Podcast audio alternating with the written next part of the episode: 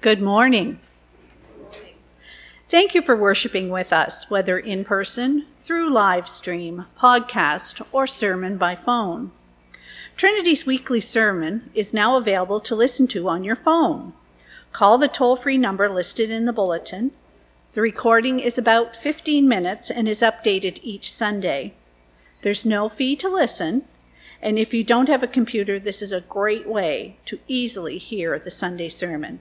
For more information, please contact the office.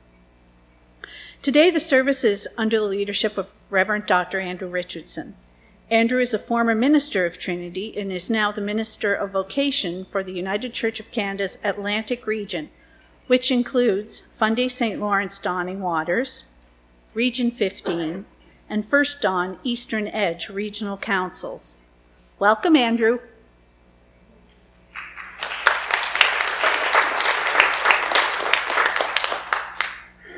Reverend Rachel Campbell will be back in the office on Wednesday.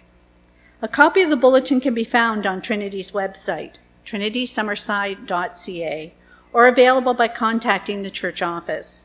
Please review the bulletin for the activities of the life and work of Trinity as we move back into the many activities here at Trinity.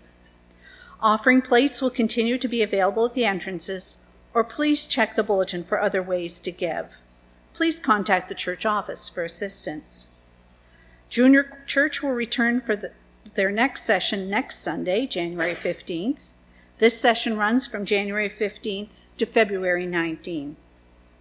Transfer of membership. If you're interested in transferring your membership to Trinity Summerside, please contact the office, and Wendy, our office administrator, will aid you in the process. Food boxes are always in demand. Please consider including a few items when you're doing your weekly shopping. A list of items required is available on the Trinity website. It is as simple as donating an item each Sunday. Boxes are available to receive these donations at each entrance. We acknowledge that the land upon which we gather is unceded Mi'kmaq territory, Epikwit, Prince Edward Island, is covered by the historic treaties of peace and friendship. We pay our respects to the indigenous Mi'kmaq people who have occupied this island for over 12,000 years, past, present, and future.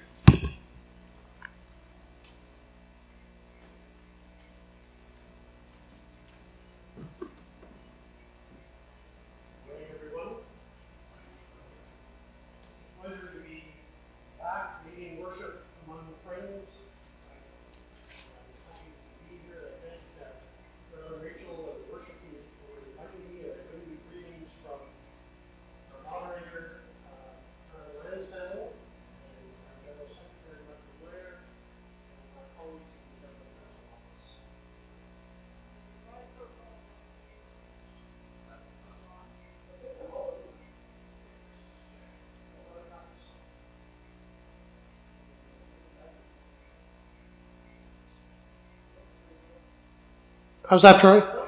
Better. There we go. I'm all tied up. On this Epiphany Sunday, we remind ourselves that Jesus Christ is the light of the world.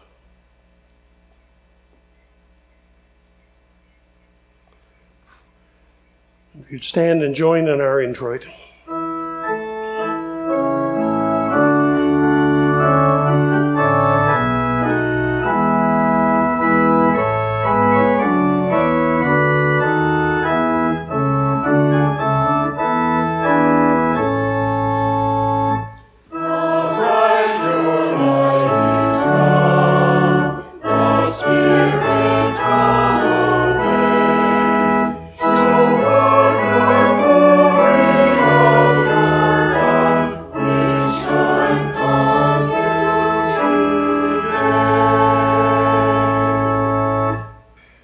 Me in the call to worship. Friends, arise, shine, for your light has come. Lift up your eyes and look around. Come, let us worship the God of light and peace.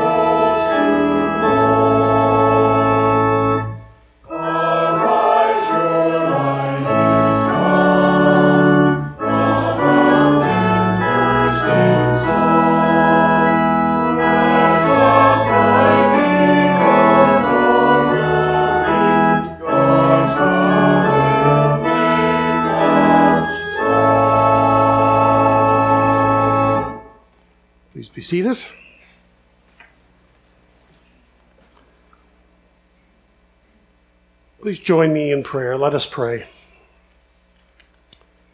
O Lord of all things bright and beautiful, may we begin this day in your name. Light of all light, our dayspring of hope, may we find warm reflections of your countenance in the face of each brother, sister, stranger, and friend. And as we work for your world this day, May our hunger be for justice and our thirst for peace. Feed us with your presence. Strengthen our hearts and steady our hands for the business of loving your creation. And as children of the light, may we walk in the radiance of this day. And we continue to pray, Our Father, who art in heaven, hallowed be thy name. Thy kingdom come. Thy will be done on earth as it is in heaven. Give us this day our daily bread. Forgive us our trespasses, as we forgive those who trespass against us. And lead us not into temptation, but deliver us from evil. For thine is the kingdom, the power, and the glory, forever and ever. Amen.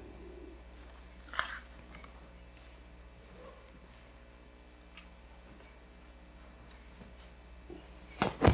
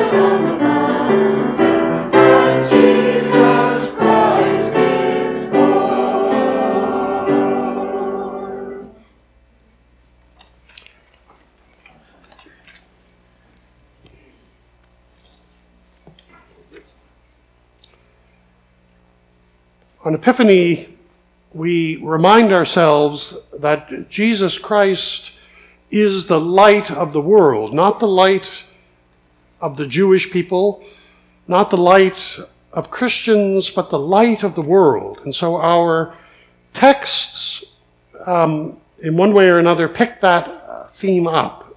And we begin with a passage from the book of Isaiah, chapter 60, verse 1 to 6. Arise, shine, for your light has come, and the glory of the Lord has risen upon you.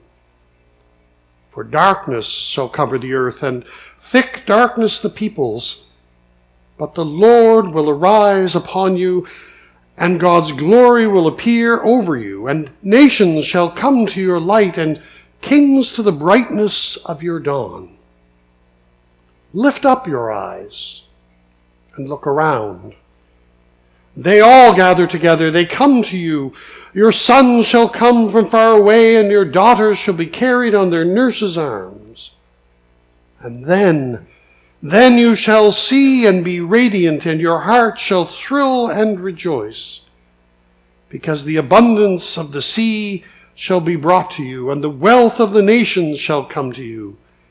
And a multitude of camels shall cover you, the young camels of Midian and Ephah. All those that come from Sheba shall come, and they shall bring gold and frankincense, and shall proclaim the praise of the Lord.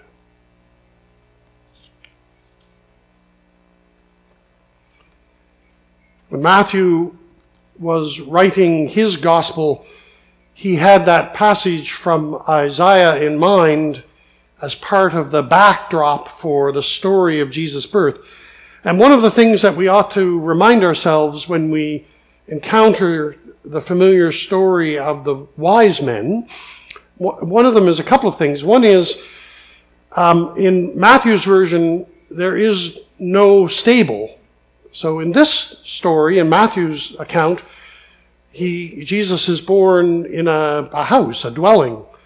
And it's not till several, several months after Jesus' birth that the wise men finally come. And even though we put everybody together in the nativity scene all at the same time, um, Matthew uh, separates them.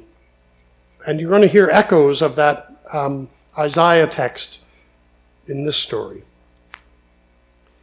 In the time of King Herod, after Jesus was born in Bethlehem of Judea, wise men from the east came to Jerusalem asking, Where is the child who has been born King of the Jews? For we observe, observed his star at its rising and have come to pay him homage. Now, when King Herod heard this, he was frightened and all of Jerusalem with him. And calling together all of the chief priests and scribes of the people, he inquired of them where the Messiah was to be born.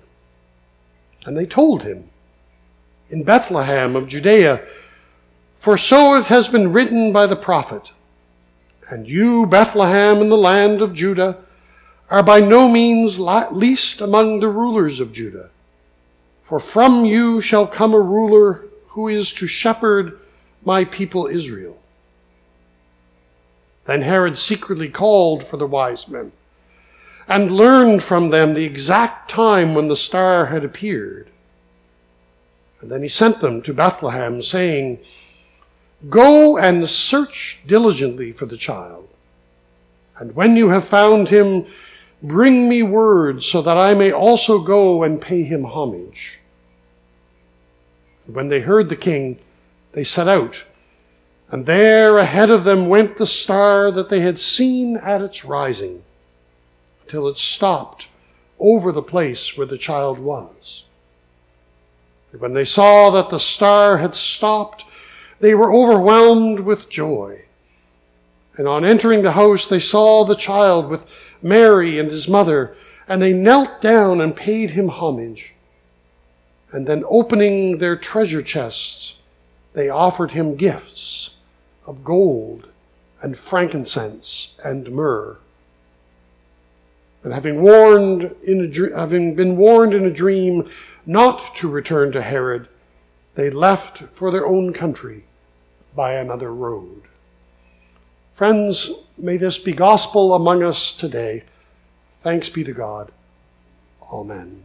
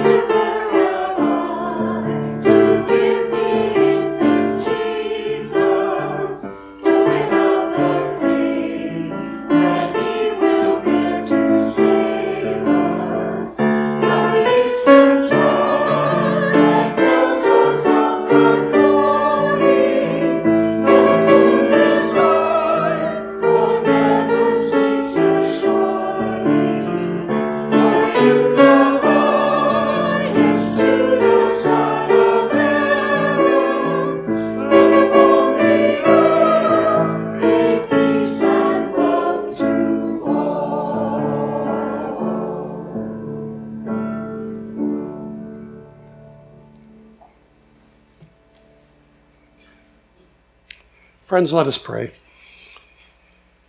Gracious and loving God, may our reflections on Scripture today challenge us and comfort us, and may they bring us a new understanding and a renewed commitment to live out the gospel in our lives. And so we pray in Jesus' name. Amen. You may have heard um, this past week that January the 6th was Orthodox Christmas. And so in places like the Ukraine and in Russia, uh, they were celebrating Christmas. In the Western Church, so that's all the rest of us, um, January, January the 6th is Epiphany. And so the Sunday nearest to January 6th, we celebrate the Feast of Epiphany. In lots of churches, they would have a service on Wednesday. Um, for Protestants, we like our Sunday worship, and so here we are celebrating Epiphany. And at the simplest level, at Epiphany, Christians celebrate the appearance of the Magi from the east, led by a mysterious star to that place where Jesus was born. Now, this is a story that we love. It's familiar to us, it's comforting to us. So much so that our houses have nativity scenes with little plastic wise men huddled around the manger. And what parent hasn't gushed with pride watching their children play the part of a shepherd in a bathrobe or an angel with a coat hanger halo or one of the wise men in a tinfoil crown. But friends, sentimentality is often the greatest enemy of hearing the gospel. And our domestication of this story, our over familiarization with it, can often hinder us from the power of these familiar words. The poet Mary Oliver, in her poem Instructions for Living a Life, has words that I think that can help us this morning to uncover a deeper truth in this story. In a line from that poem, she says, Instructions for living a life.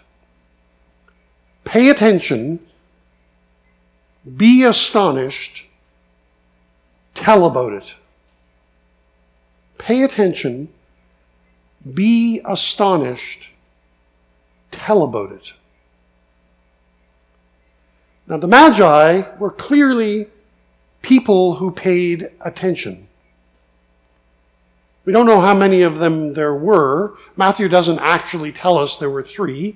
That's an extra biblical tradition that developed later.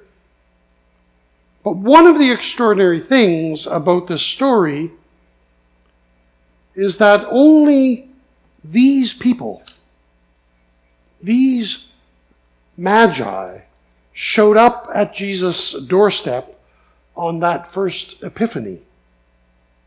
I mean, think about it. If this star shone so boldly in the sky, the Magi couldn't have been the only ones to have seen it. It must have been a very public phenomenon. But the Magi were not the only ones to have seen the star, but they were just the only ones wise enough to follow it. Why didn't the wise scribes in Herod's court, who had access to the ancient scriptures, who were learned and wise, who had spent their whole lives studying, who counseled the king day and night on politics and the business of ruling, who had their own eyes in the skies, why didn't they see something up there and try to understand it? It told these foreigners something, but not the local preachers and priests. Most people, it seemed, missed it entirely. So, what makes some people see a star and immediately pack their bags and head across the desert for Bethlehem looking for a Savior? Why is it that some people can see the brightest light of light of all lights shining in the star in the sky and be torn from their ordinary humdrum existence and be driven to go and look for something they truly believe is so important that it will change their lives and change the world. And yet others, in fact, most people, will see the same star on the same night, in the same way, and look up and say, Well, that was nice. Now let's go back inside and catch the start of the next season of Yellowstone. Epiphany helps us to recall that our world is not bereft of God's presence. God leaves hints and signs, a trail to be discovered by those who seek to pursue the holy in the midst of life, to those who pay attention. Now, certainly, signs of God are not easy, always easy to discern. For some reason, God has not chosen to lay out a media campaign designed to splash a brand or a logo or a hashtag or a tagline or jingle across our world. But revelations of the Holy One are present all around us. And most often in unexpected places, in the simplest actions, in the oddest of people. The Magi pay attention. They are faithful inquirers using all means at their disposal to follow that guiding star, seeking this new king. But their own endeavors can only get them so far. Once in Jerusalem, they pay attention to the revelation of Scripture and they are diligent in following where the star is leading them, even when that goes against their expectations. And they are led beyond Jerusalem, where they would expect to find a king. They are led out through the gates and into the backwater little town of Bethlehem. And so the Epiphany story is about how God is not found at the center of power, but at the margins.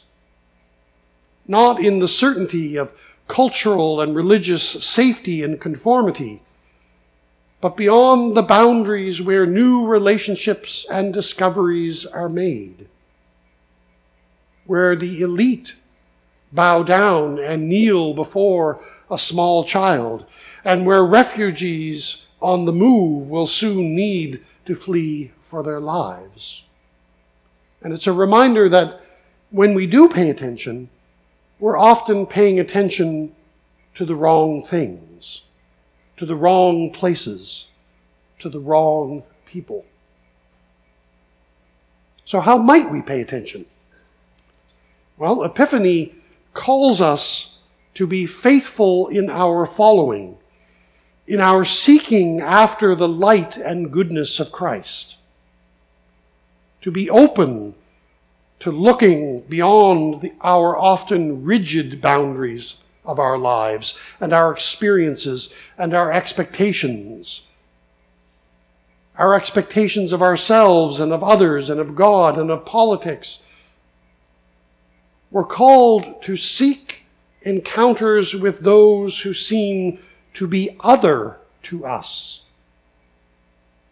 Because Matthew, in his framing of this story, reminds us it is with the other, the foreigner, the outcast, that we will come to find and know God. We need then to pay attention to the marginal places and the people that we find there, because that is where we will find God. Now, the Magi paid attention, but they were also astonished. And Matthew tells us that the Magi were overwhelmed with joy when they reached their destination, the place where Jesus is. And they were astonished, they were amazed, they were shocked. And their first response on seeing the child is to simply fall to their knees and to worship him. A little baby. And they allow the truth of what they see to wash over them and to transform them and to delight them. These seekers and inquirers on a pilgrimage have now become worshippers. The very name of the day reminds us of this. Epiphany. Epiphany means revelation. About, it is about being astonished. It's an unexpected moment or an unexpected experience that makes us see and understand things in a completely new and different way. An epiphany will become a touchstone moment that will guide and shape our lives from that moment on. When we have these moments of revelation, we focus ourselves with rapt attention and we're amazed and we cannot help but do things differently. And when those revelations are an, about an encounter with the divine, we are connected to the deepest mystery of God. And so well, that's what we celebrate today, that deepest mystery. God's revelation to the world in Jesus Christ, born as a humble, excuse me, vulnerable child in an out of the way place. God with us. God with us always. In our ordinary lives through the miracle of incarnation. And that truth left the Magi altered. It left them transformed, transfigured. They were not the same people after having experienced it. And so, having paid attention to the signs, they were led to the place where Jesus was, and it was luminous and transformative. And we're told at the end of the story that they did not return to their homes by the same road that they had traveled to Palestine. That's not just a literal description, it's a metaphor. The way was changed. They were changed by this encounter with the incarnated Christ. I always think that one of the great examples of this sort of astonishment is St. Augustine. Augustine was born in North Africa and rejected the Christian life taught to him by his pious mother Monica. He took more than one mistress. He fathered at least one child outside of marriage, and he dabbled in a variety of philosophical systems. And then in 386 AD, Augustine came under the influence of the preaching of Ambrose, the Bishop of Milan.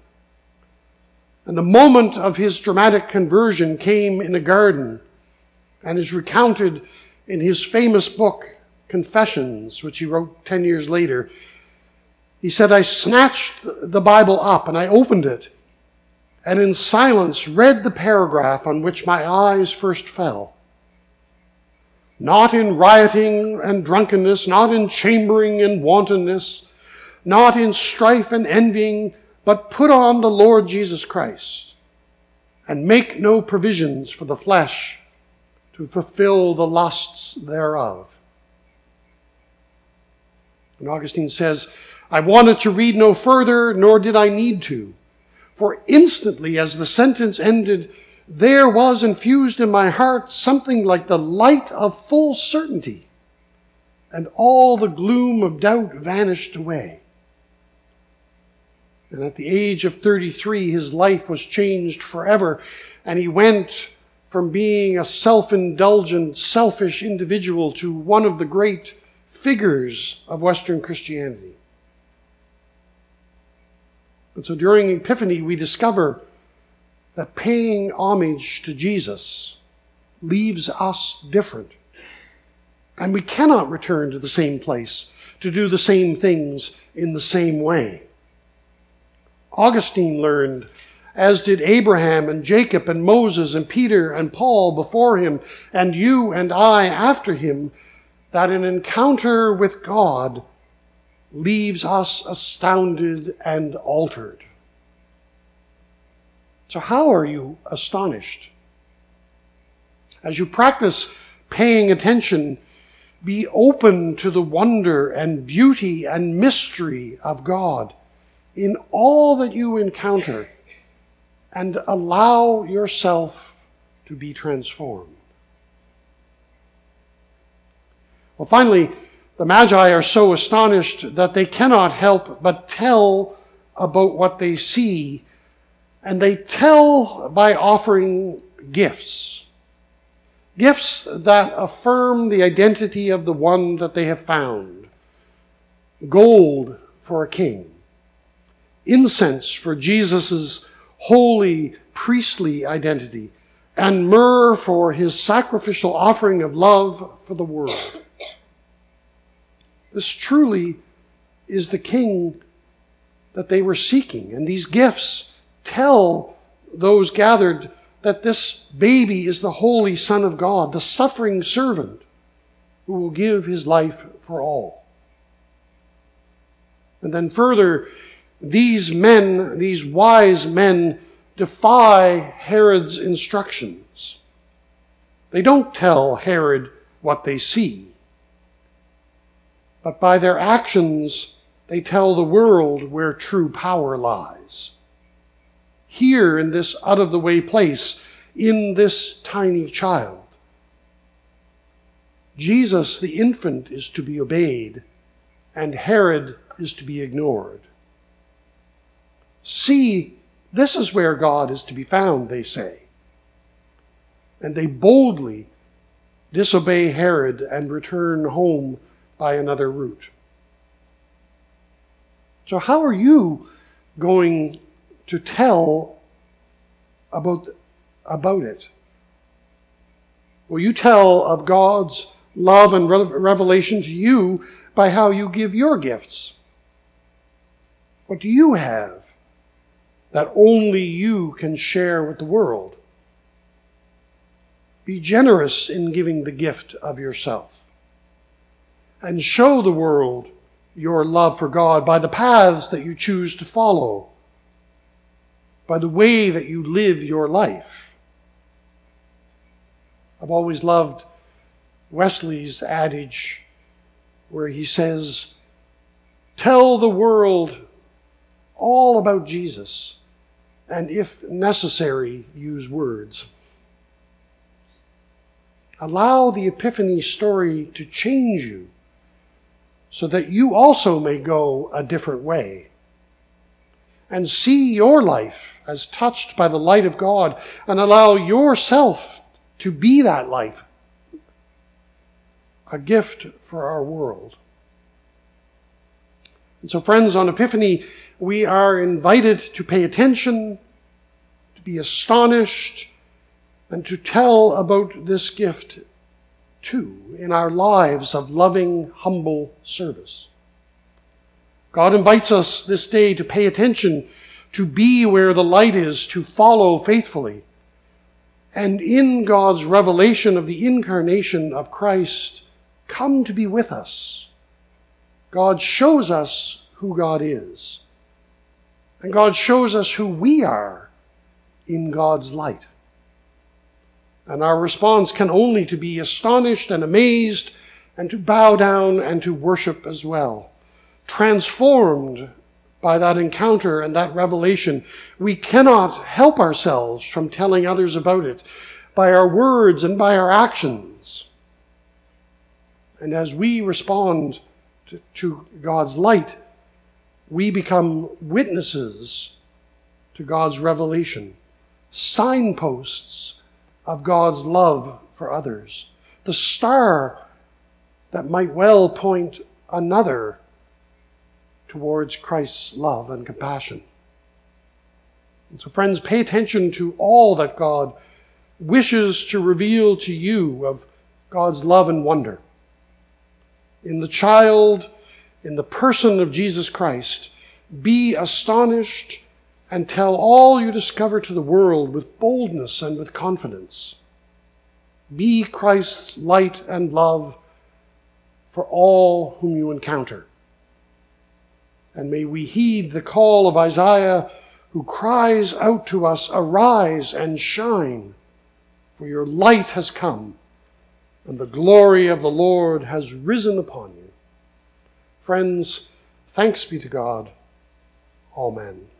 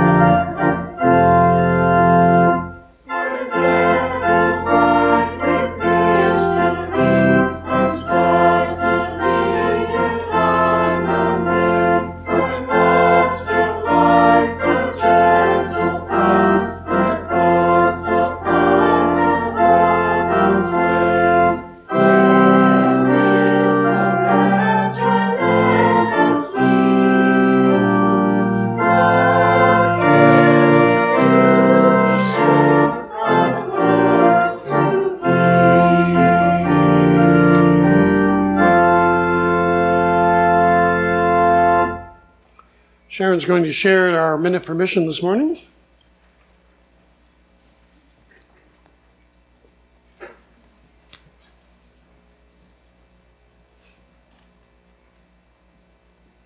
Good morning. This morning, as I was, well, not this morning, this week, as I was preparing our Minute for Mission message, uh, my mind wandered to several things, uh, so I hope that you will bear with me as I try to pull them together.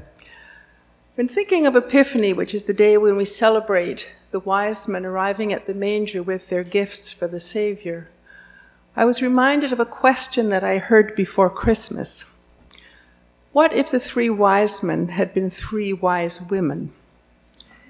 And without wanting to detract anything from the biblical story, the answer was they would have asked for directions and arrived on time, possibly to help with the birth. They would have cleaned the stable, prepared a casserole, and brought practical gifts. and then from there, the idea of the gifts, my mind wandered to another story I heard a long time ago. A story about an old man walking along a beach. It was low tide, and there were hundreds, if not thousands, of starfish which had washed up on the beach. In the distance, he saw what looked like someone dancing, and he proceeded along, and as he got closer, he realized it was a little boy who was bending over, picking up a starfish and throwing it back into the water, bending over, picking another one up, and throwing it back into the water. The old man approached him and said, Young man, what are you doing? There are thousands here. What difference do you think one starfish is going to make throwing them back? The little boy quietly leaned over, picked up a starfish, threw it in the water, and said, It made a difference to that one. Practical gifts, the gift of life, hundreds and thousands of starfish on the beach. Then my mind wandered to hundreds and thousands and millions of people in the world who are suffering, who are living in hunger in poverty, in dangerous life situations. And I thought of our gifts to M&S, which go around the world to help all of these people. So, bringing all of my idle thoughts together, please never doubt that your gift to M&S will make a difference in someone's life.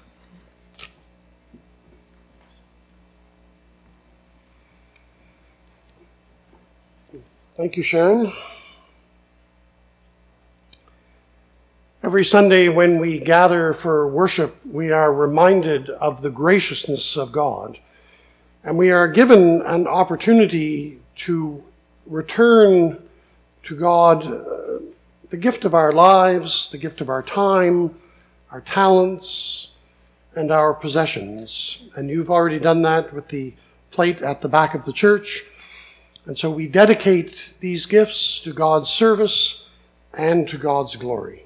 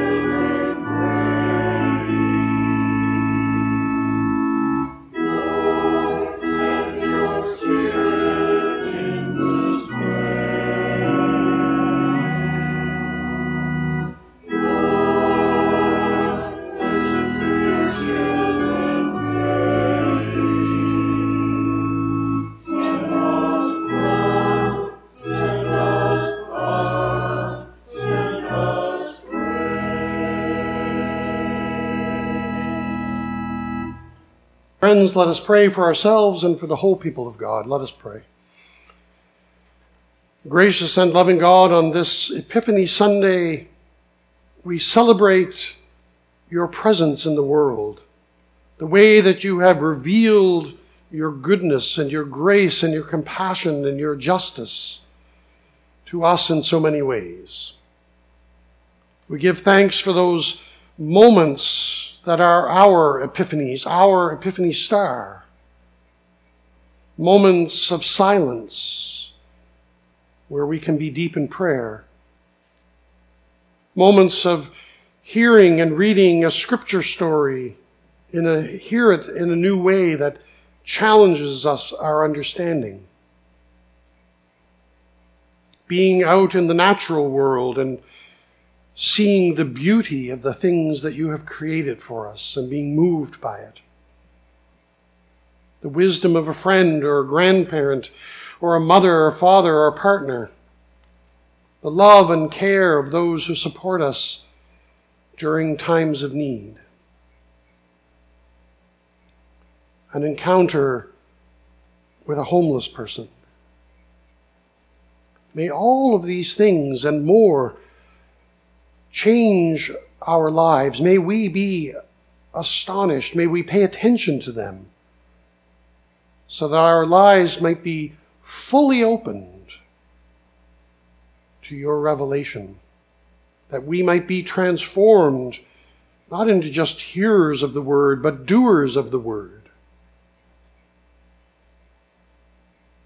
Gracious and loving God, we gather in this place with mixed emotions. Some are joyful, some are coming out of a wonderful Christmas time with family and friends and lovely meals gathered around their tables at home.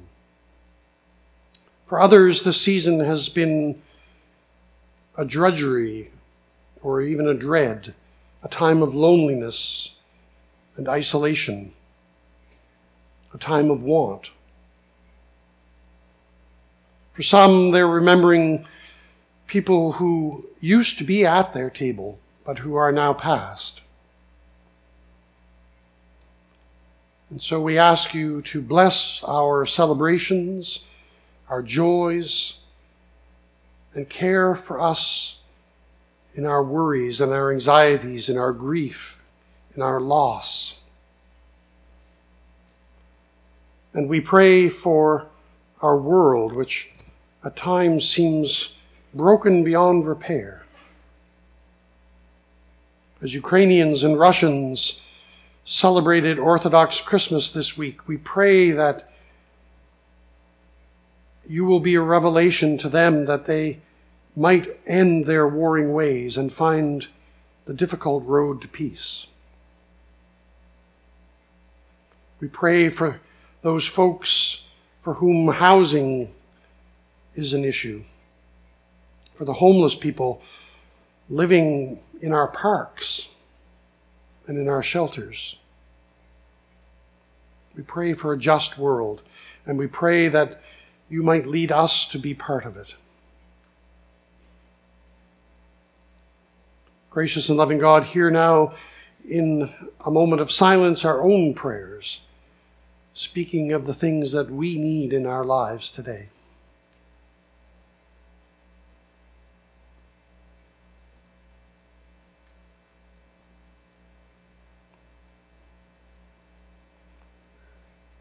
And so, gracious one, star in the east, light of the world, hear our prayers and give us those things that we need in our daily lives.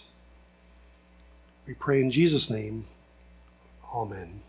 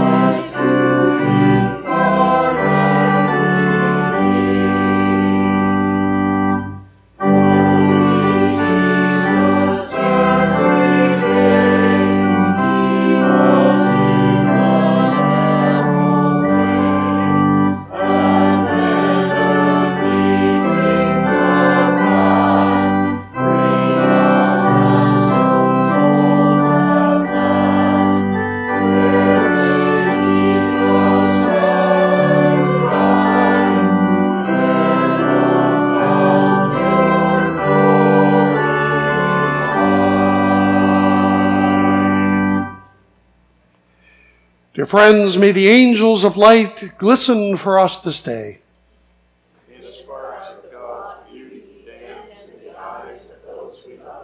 May the universe be on fire with presence for us this day.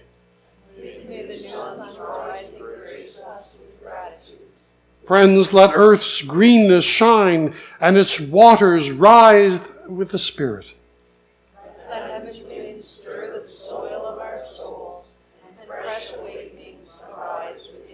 And may the mighty angels of light glisten in all things this day. May they summon us to reverence. May they call us to life. And may God, who is Creator, Sustainer, and Redeemer, be with us this day and forevermore. Amen.